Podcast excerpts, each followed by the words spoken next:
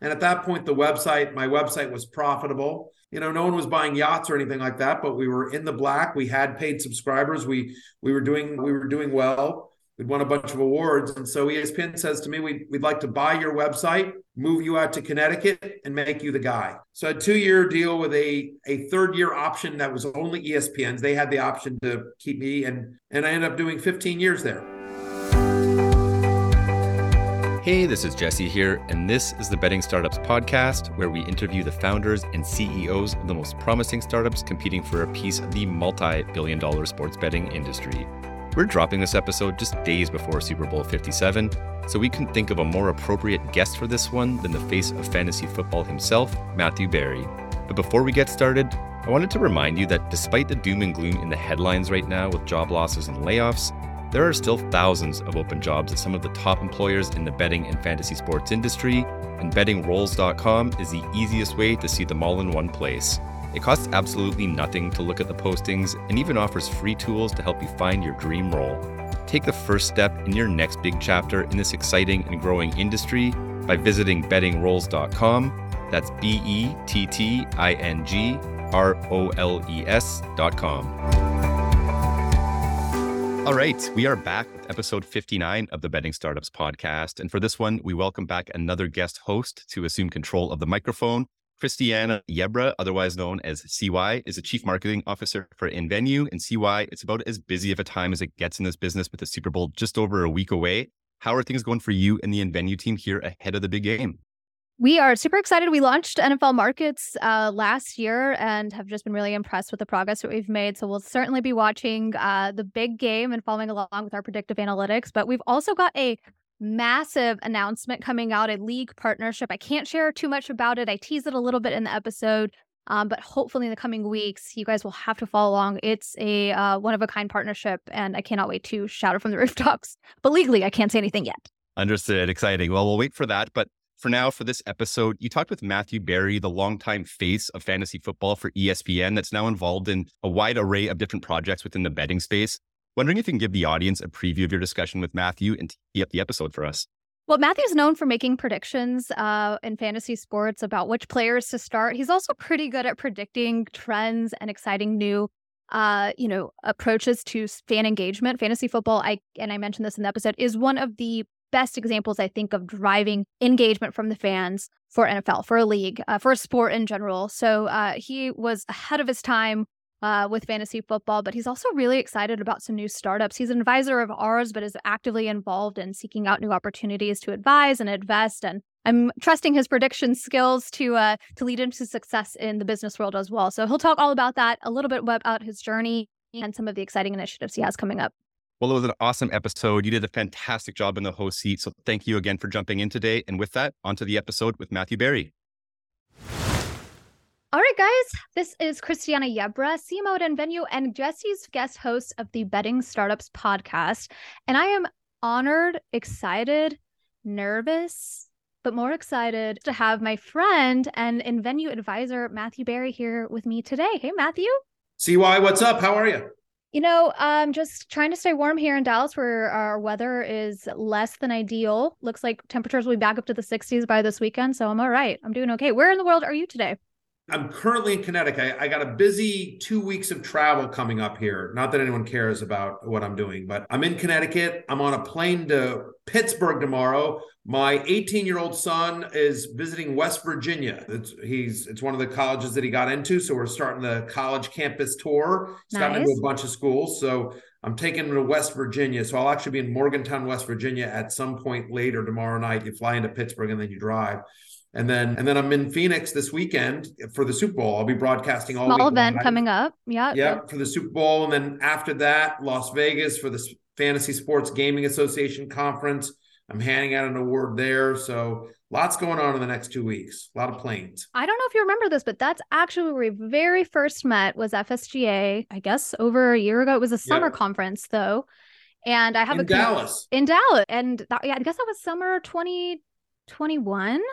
I, I can't believe right. that. That time has really flown by. But you know, I my hearing is not great at events. I feel like there's so much going on. And somebody tapped my shoulder on our team and said, Hey, Matthew, Berry's here. I heard Perry Mm. And I hmm. thought, what is what's he doing here from yeah. Why is Chandler here? Yeah, why is Chandler here? But no, Matthew Barry and our team freaked out. Our co-founder Drew was delighted. I think he he peer pressured you into a photo, which I'm sure you get all the time. But that's where we first met, and and here we are a year and a half later.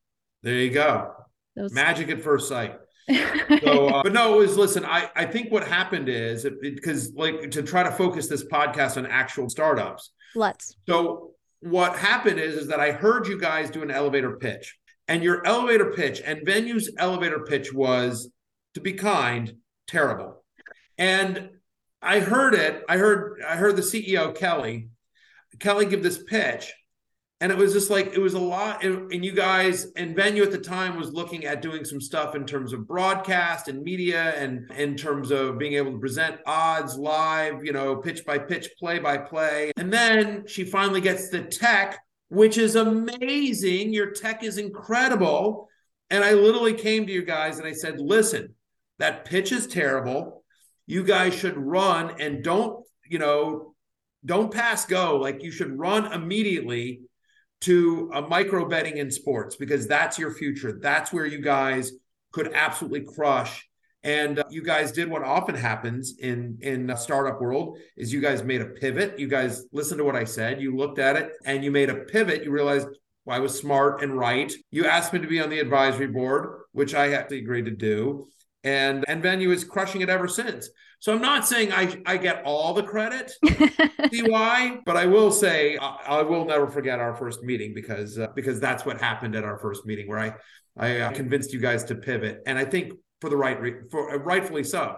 By the way, it's been it's been a great success so far you're you're so right. You had you you truly did have an influence on on our approach. We were really thinking about fan engagement at a totally different level. And when we described what the company did which there's a prior episode that we were featured on so if anybody is totally clueless on what nVenue is absolutely check out the prior episode. But we were really pushing towards a fan engagement type of messaging. And when we described these predictive analytics people looked at us and thought why are you not talking betting. I mean, this is amazing. You could empower these operators to offer some pretty cool data for the fans then to bet on. And and you just further, I mean, we'd heard that and we'd heard it several times, but people have really hadn't been as thoughtful as you were to sit down and say, hey, look, I think you guys have great tech, but here's an application that I think will take it to the next level. And it's since then we've raised four and a half million dollars. We've been featured on Apple. We've got a really big announcement coming out soon. And I, I do not think that it would have been possible without that positive influence and encouragement that you gave. Personally, I won't I won't steal the thunder for nVenue. I know what the announcement is.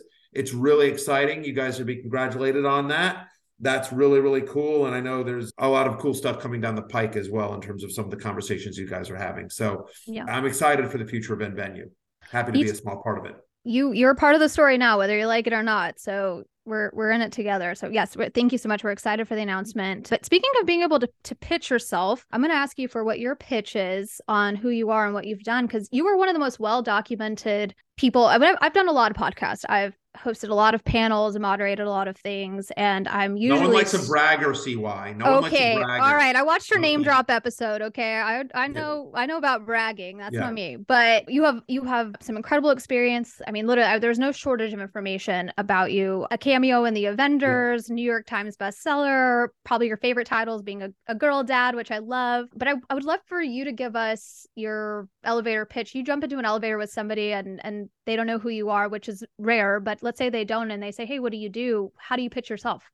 The truth of the matter is, is when I jump into an elevator or I'm at a party and someone doesn't know who I am, I'm actually excited about it. If, if I'm being honest. So what they want is something very simple. They want a photo. They want they want me to record a video for their kid. They want to tell me about their fantasy team. They just want to tell me that they, you know, that they read an article of mine or heard a podcast or a TV show or they're a fan, something very gracious and kind and, and wonderful but they want something from me. And other times it's like they want, you know, they want an introduction, they want help with this, they want help with that, they want they want me to be on their podcast, they want me to come on their show, they want me to do this or that. Like it it, it happens both ways. One is if they know who I am, then they come in with a preconceived notion hmm. of who I am as a person. Sometimes positive, sometimes negative, but they have they come in with a preconceived notion of who I am a scenario in which I do describe myself is there'll be times in which I will be at a pitch meeting for a startup that I'm doing and it will be a it will be a person in charge that does not play fantasy sports that does not that is not a sports fan. And so i would say to that person and you know more often than not they are women not trying to be uh, not trying to be gender biased but just my instagram audience is 95% male. My twitter audience is 93% male. Generally speaking my audience is male. When i have gone out in public whom i recognize by nine times out of ten it's a man when I'm in a pitch meeting and they don't know who I am, what I would say there is like, I'm arguably the most well known person when it comes to fantasy sports, especially fantasy football. That many fans, you know, they associate when they think of fantasy football, they think of me. I'm probably most well known for popularizing fantasy football and bringing it mainstream. I was, you know, ESPN's fantasy football, their lead analyst in fantasy football for 15 years. And, you know, basically on network TV, on ESPN and cable, you know, cable TV. I was on ESPN for 15 years. You know, I was on one platform or another of the worldwide leader in sports for 15 straight years, talking about fantasy football. And now I this past summer, before this last football season, I left ESPN and went to NBC Sports. Just an amazing opportunity where on NBC Sports, I am now a part of Football Night in America. I'm part of the cast of the pregame show for Sunday Night Football. It's the highest rated pregame show. It's the highest rated show on television. The only thing that's higher rated than it is the actual football game itself. But every week, Football Night in America is the second highest rated show in all of television, not just sports. So I'm a cast member of that and appear on that show weekly. In addition, I host Fantasy Football Happy Hour with Matthew Berry, a daily show that's a podcast and also a show on Peacock TV and the NFL and NBC YouTube channel. And of course, on Sunday mornings, fantasy football pregame with Matthew Berry, which is on Peacock and CNBC Sunday mornings, 11 a.m. to 1 o'clock Eastern, right up until kickoff. So that's what I do. I'm probably most proud of of all the things I've accomplished in my career. There's a couple things that I'm really proud of. You mentioned being a girl dad. That's definitely one of them. I love the fact that I do have a cameo in eight Avengers.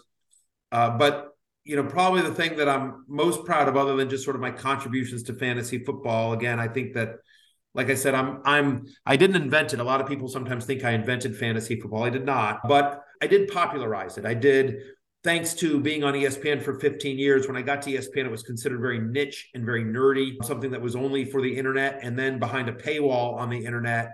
And it took me a number of years at ESPN of banging down a lot of executives' doors and a lot of producers' doors. And but ultimately, we started getting it on TV. We started getting it on radio. We got it out from behind the paywall and slowly but surely it, it, it turned from this thing that was sort of niche and nerdy into something guys did.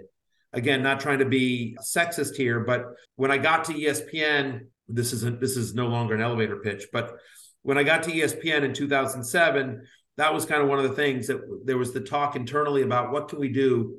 You know yahoo yahoo's number one in terms of fantasy users and espn's a distant third and how can we steal how can we steal audience share from mm-hmm. Yahoo? And what I said there is, is I said, guys, listen, I, I, you know, obviously I'm a company man. I'll, I'll always promote ESPN, but the truth of the matter is, is Yahoo's a good product. There's no real value proposition for people to leave Yahoo and go to ESPN. Like, I mean, you know, I think ESPN's a good product. I think Yahoo's a good product. And so I think instead of trying to convince the people that are on Yahoo to switch, even though we don't have much of a value proposition to offer them, we should do live scoring for free. At the time yahoo didn't have free live scoring so we did that. We offered so it was a better you know price point valuation opportunity there. But i said what i, I think we're better off just doing is instead of trying to steal the steal a bigger part of the current pie let's just grow the pie. We have every at espn every single sports fan in, interacts with espn one way or the other. Like if you are a fan of sports you can't avoid espn they have they have too many exclusive rights to too many games. You will have to engage with espn and so, so as a result, why don't we just convince people that are already predisposed to being sports fans and fans of ESPN to try fantasy football and play it with us? And the way we do that, the way we do that is we take fantasy football from being this nerdy niche thing that, you know, only, you know, only, you know, guys in black t-shirts living in their mom's basement play. Mm. And we just make it something that guys do. What do guys do? Guys, you know, guys like pizza and cigars and beer and hanging out with their buddies and superhero movies and going to Vegas and filling out a bracket for March Madness. And oh, by the way, you got to do your fantasy team. Is this every guy fills out a bracket? Every guy fills out a fantasy team. and so we did that. We we did that over the, you know, it took us a few years, but we eventually got there. And so that's I think what I'm most known for. But, but I mean that's my elevator pitch. Is I'm just sort of I'm the most well-known guy in, in fantasy football. I'm the the I've been called by many publications the face of fantasy football. The thing beyond that is is my book Fantasy Life. When we were out there pitching Fantasy Life, me and my book agent, we heard from a number of people they said, you know what? The only we get that you're popular, we get that you got all these followers on social media, but the truth of the matter is, is all they do is they follow you because your advice is free. It's all free on ESPN.com, and and you're telling them who to win. You're telling them who to start and sit. And so we don't think your audience is going to walk into a bookstore, plunk down 30 bucks to pay for a book of your writing that has no fantasy advice in it. Mm. That's just a that's a book that's filled with funny fantasy stories and the story of your life. We don't think people are there's we don't think there's going to be enough people that find that interesting. And so we're going to pass. And I heard that from some people. Eventually, an imprint of Penguin books called Riverhead, shout out to the great Matthew Boyd, super editor Matt Boyd, who heard the pitch, was a fan of mine, believed in it, took it to Penguin and said, like, hey, I think we should do this.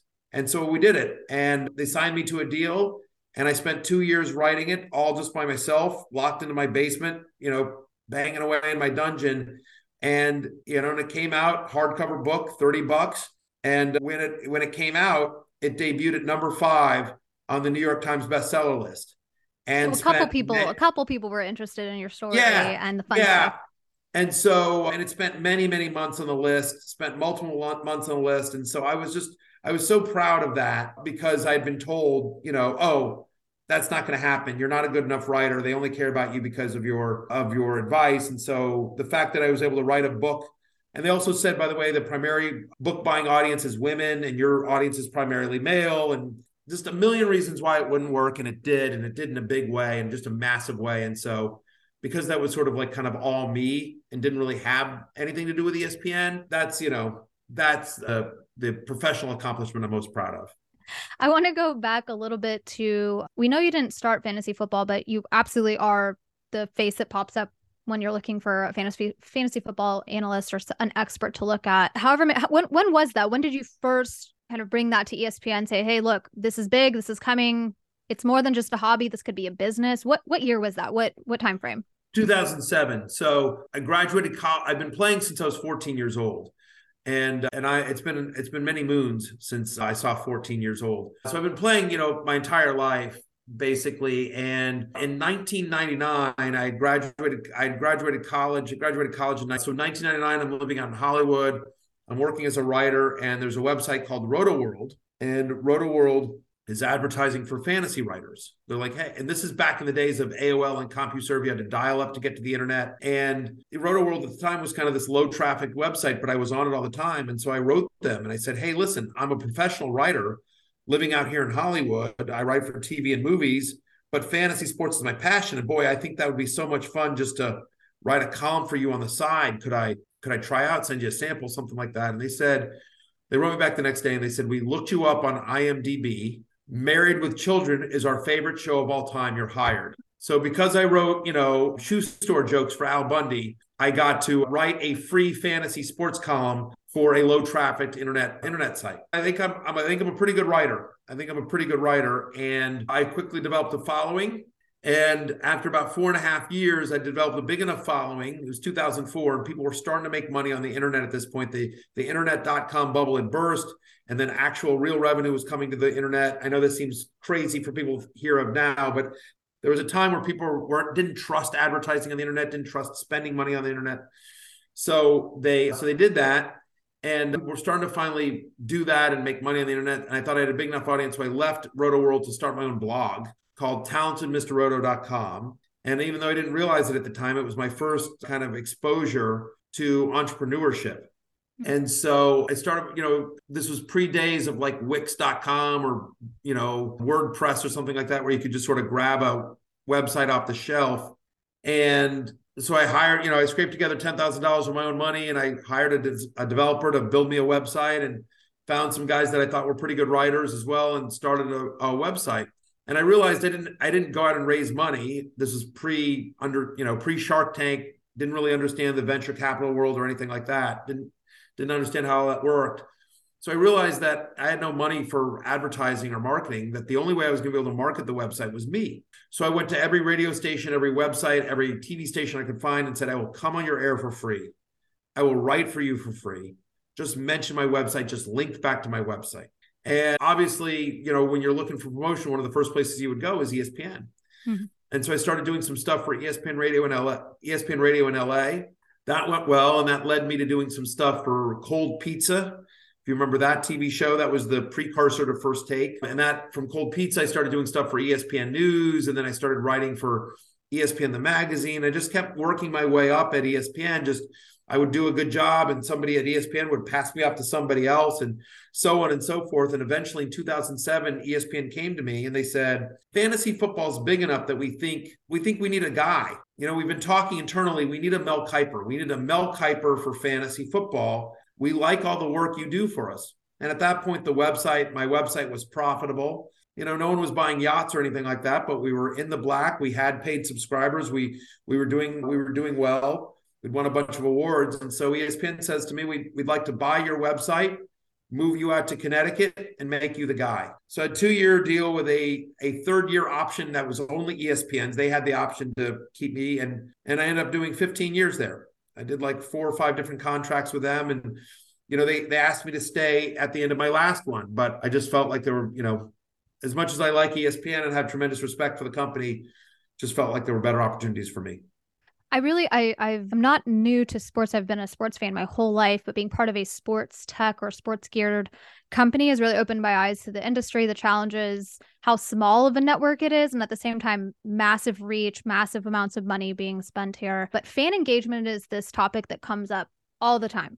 And I cannot think, I mean, help me out with this. I cannot think of a better fan engagement tool than fantasy football for the NFL. Like you can create any kind of app and exciting, you know, broadcast integration or I don't know, all of the amazing creative things that are happening, but in terms of driving viewership and people getting invested in these players like I I'm I'm the prime example of someone who never played until this year, won first place won first place. Nice. Thank you for your support. Thank you for your your advice. I want to say this though for your audience. CY you never texted me, even though you could have.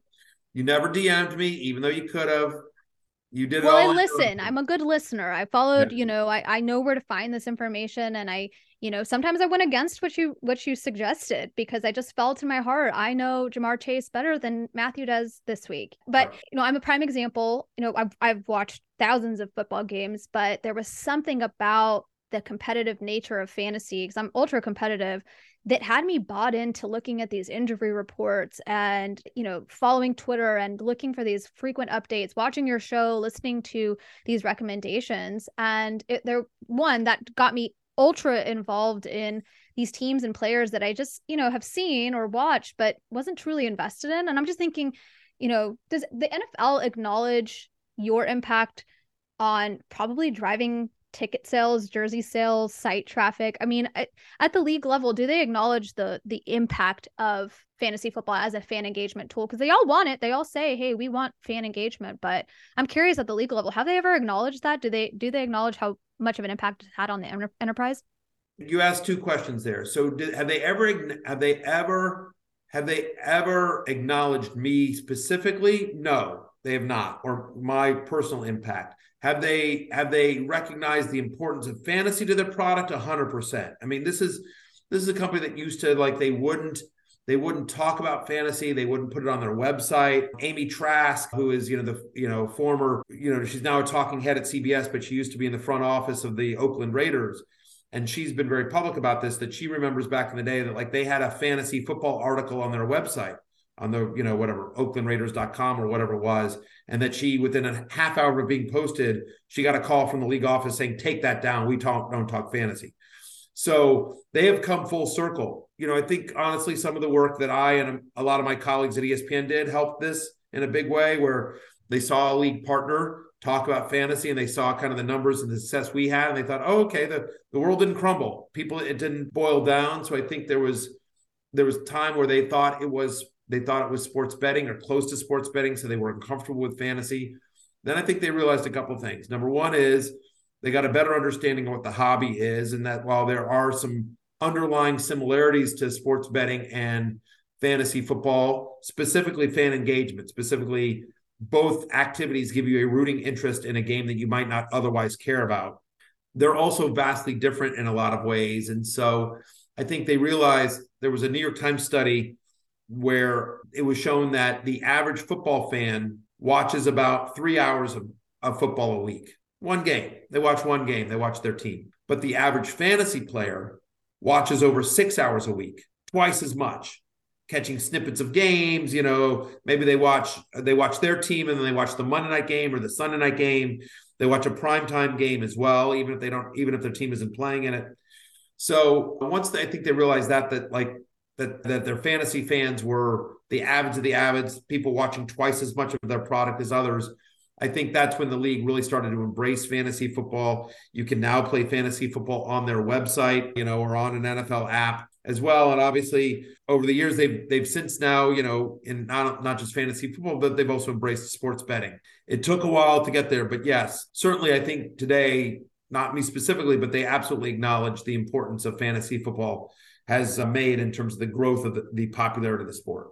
Sure, I'm I'm excited to see how both fantasy and some of the exciting work that's being done in sports betting to address a new audience. Micro betting is is one of those. I think yeah. that as a avid sports fan, but maybe a more casual better or more casual fantasy player, I'm again the prime example of somebody who might want to bet on those big moments or a player that I'm particularly interested in. So it's we're in an exciting place. I, I'm I I promise I'll text you for more advice, but I like your business advice just as much as your fantasy football advice. So I appreciate Fair your enough. Let's talk about Fantasy Life and bet BetSperts and how that came about.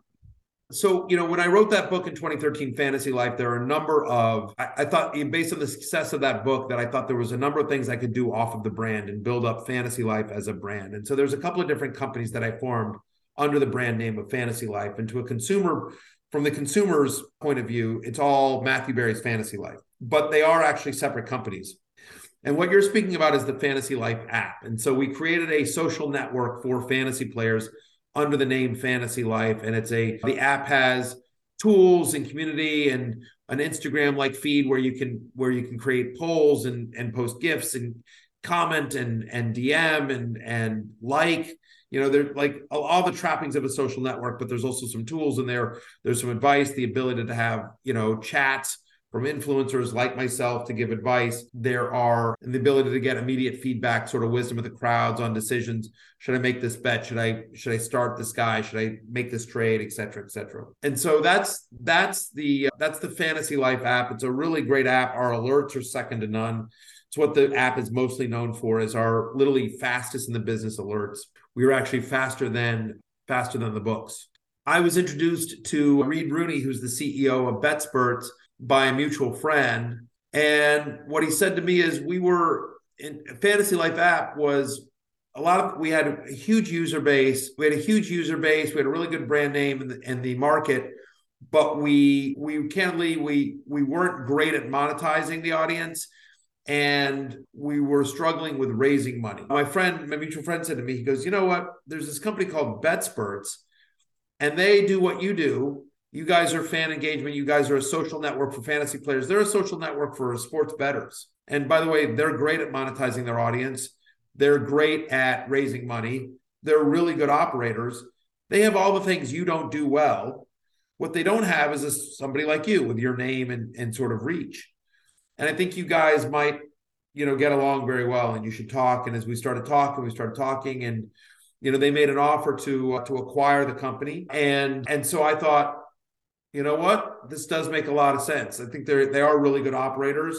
They are they're better operators than what I had working for me on on Fantasy Life. Be candid, and again, I thought they had some plans for monetizing the audience of Fantasy Life that hadn't been thought of yet, or if they had been thought of, they hadn't been executed, and it just made a lot of sense. And they made an offer that I thought was pretty good, and so uh, we made that deal. And as a result of that deal, and so you know, it was an exit of some level, but as part of that deal, I have equity now in BetSperts. I'm on the board of directors of BetSperts, and so it's been that's been a lot of fun. So I'm still involved with the Fantasy Life app, but BetSperts has has emerged from it, which at the time started as just this one social network for sports betters. And now BetSperts has a bunch of different properties, including including BetSperts, the Fantasy Life app, Four for Four Football, which is a premium content and sports betting subscription site. Dynasty League Football, another premium subscription service for a specific niche of fantasy football, which is Dynasty League. And then we just acquired Bleacher Nation. In the past year, we also started up BetSperts Golf, which is a specific subscription site for fantasy and sports betting around the PGA. So, so a number of different properties under under the BetSperts banner. And the last thing that was public is we raised we raised five million in our Series A, and so we're doing doing really well, and we expect to be fully profitable by next year. So, wow, yeah, that's, that's going really well that that's huge. When you were looking to, it sounds like you were maybe attempting to raise money for Fantasy Life and this acquisition opportunity came about. Do you recommend an approach like that for startups who say, look, I don't have the reach, resources are short, running out of runway. There are a lot of creative acquisitions that happen. I don't hear as much of them in the sports tech space or sports media space. But is that something you might recommend to somebody who's got something really killer on the tech side and just struggling with reach? It's a unique partnership that you guys did, but it seems like it's going really, really well. Yeah, it's it is going really well, and I, I don't think that it's one of those things that I don't think there's one advice that fits all. I think it just depends on where you are as a company, where you are as a founder, what's your strengths, what's your skill set. In this particular case, what I realized is I had a couple things going for me, and I, I had a bunch of things that weren't. I did not have, you know, what I'm good at is promoting something, driving an audience somewhere. And, but what I'm not is, is I'm, you know, I'm not, I don't have the time to be a day to day CEO. I just don't. And the person that was the CEO, I don't want to, I'm not trying to say anything bad, but the person who was the CEO, I think had had taken the company as far as he could and isn't, you know, was more of a operator for hire type than he was a hardcore passionate fantasy player. Not that he isn't bright because he is very bright and not that he didn't you know learn fantasy and play in it and do well but i don't know. I just i, think that he'd sort of taken the company as far as he could take it. And and so i think i realized this and and so did he to his credit. You know when we started talking about a transition where he's just like you know in terms of he'd pulled all the levers he could pull and we needed to you know he he'd never really he'd never run a company that was in the social space. He'd never really run a company in the sports social space. And so for us, it was just sort of like we had a lot of positives to us, but there were some things that were lacking. And so we were going to make a, you know, something that my CEO and I had discussed. We were going to make a change regardless. He was going to help me with the transition, but he was going to step down anyway. And so we were trying to figure out what those next steps were whether we go out and raise more money ourselves, whether, you know, I try to hire another CEO or what happened in this case is like, do we try to go get acquired by somebody that was complementary? And I think it was just very unique in that it was, we had this one good friend in common, Reed and myself, and that what they were doing was in many ways complementary to what we were doing. Just we were we were really focused on fantasy sports, specifically fantasy football. They were really focused on sports betting, but both were social communities, user generated content with an affiliate model. And so it just meshed really well on a lot of kind of levels. You have to to mix metaphors here. You got to sort of, you know, play the hand you're dealt, right? Play the play the ball where it lies like and so i think where we were it just it just made a lot of sense to partner with them because i wanted to protect my investors i wanted to protect my investment as well and i thought I thought we had a much better chance at a home run result, you know, under the BetSperts umbrella than I did think we had on our own, going out on our own. Isn't it so hard to avoid sports analogies and and puns? It's my it really it's my biggest my biggest weakness. And not to make another comparison, but I feel like when you're building a team or building your company or looking to have it be a, you're almost building your own fan you're you're drafting a team you're identifying yep. strengths and weaknesses. I think that's something that nVenue has done really well to identify great people on our team. We have seriously the smartest. It's great to be the dumbest person on the team. We've got yep. some brilliant, brilliant people working with us. And and on that note, I'm curious. I know you you get tons of offers to work with companies or requests to work with companies. What do you what do you look for when you're seeking out those opportunities or, or weighing your options? It depends on what's needed for me. I mean, first off, what's needed for me? Is it just a check, or do they need me to sort of roll up my sleeves and you know, give some advice, give some analysis, give some because I have I have some investments where it's just a check. It's not in the sports world at all. It's just this is a business. Like I have a, a you know, I have an investment in a whiskey company. You know what I mean? Like, and just just because I think it's a good business and I think it's going to sell and it does really well. I don't know anything about whiskey, and they never asked me to endorse it. I'm even not a I'm not even a whiskey guy. I'm a tequila guy. But it was just it was a really good, you know, you started looking at the financials and the models, and you know, you I know people that are passionate about this particular brand of whiskey. And so, you know, after you do all the due diligence, you're like, oh, you know what, this seems like a good investment. So invest in that. So there's things like that where you where it's just a it's just a check but the ones that want to use my name that want to use my influence my my network in addition to possibly my check or or my time you know an advisory board share for me then it's like it's well number one can i be helpful right? You know so like i can't be helpful to a to a whiskey company. I can't be helpful to a you know hey here's a here's a chain of minute clinics or whatever. It can't be right? You know whatever. have you have you been have you been approached for one of those? No, but I, I, I was approached on a on a thing of dry cleaners, like a chain oh. of dry cleaners, and so you're just like I I don't know anything about the dry cleaning business, and other than sending like a tweet or two saying this is the best dry cleaner, like I can't what can I do to help? But when it comes to fantasy and sports betting, you know, almost any aspect of the business, I feel like I can be helpful because I know a lot of people, I understand it, I understand what the consumers want out of those products because I talk to them all the time. So number one is what what's the ask of me? What's the role? Do I have the time? do I have an interest? And then you're like, okay, well, do I believe in the product? Do I believe in the idea? Even if the product isn't great, you're like, can you sort of see it getting to where it needs to go? Can you, you know, do you, do you buy the pitch? And then the other thing that that ultimately happens is is like, you know, do you buy the team? The fact of the matter is, is that when it came to nVenue, it was three things. Number one is I thought, you know, your tech's awesome. Number two is is like I believe that there was that there was and it at the time, and there still is, a massive opportunity in the micro betting market, especially for a a B2B provider that has really great tech. And I don't think there's only going to be one winner in that space. And then, you know, I was just so blown away by Kelly, uh, the CEO of nVenue. You know, even in a world in which everyone, where the word genius gets thrown around a lot, she's legit a genius like legit a genius. And so for me, signing up with nVenue is a bet on on the idea and the product and mostly Kelly and then the team that she's, you know, surrounded herself with as I met everyone and started to get to know the team at nVenue. I'm like, yeah, I'm in. Because I I believe you guys will get to where you need to be. I have no doubt about that. So that's sort of what I do. It's a it's a little bit of data and it's a little bit of gut feel because I don't think there's any science that you can ever put to these things. Sure. You can study the numbers all you want. You can look at the prospectus. You can look at the, you know, the whatever the revenue forecast. But at the end of the day, it's just it's a little bit of like, you know, do you trust the people? Are you are you betting on the people? And so that's what I like to do. I love that.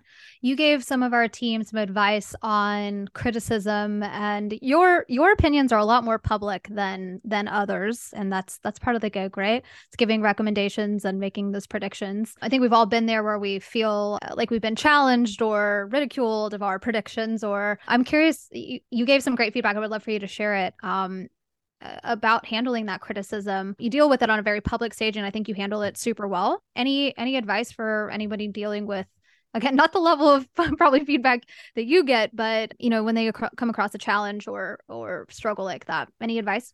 Yeah i think having a really good sense of self-worth is important. And by that i mean this. If for example you went to joel embiid you say ha ha you're short. Joel embiid's like what? You know like you just dunk on you instead.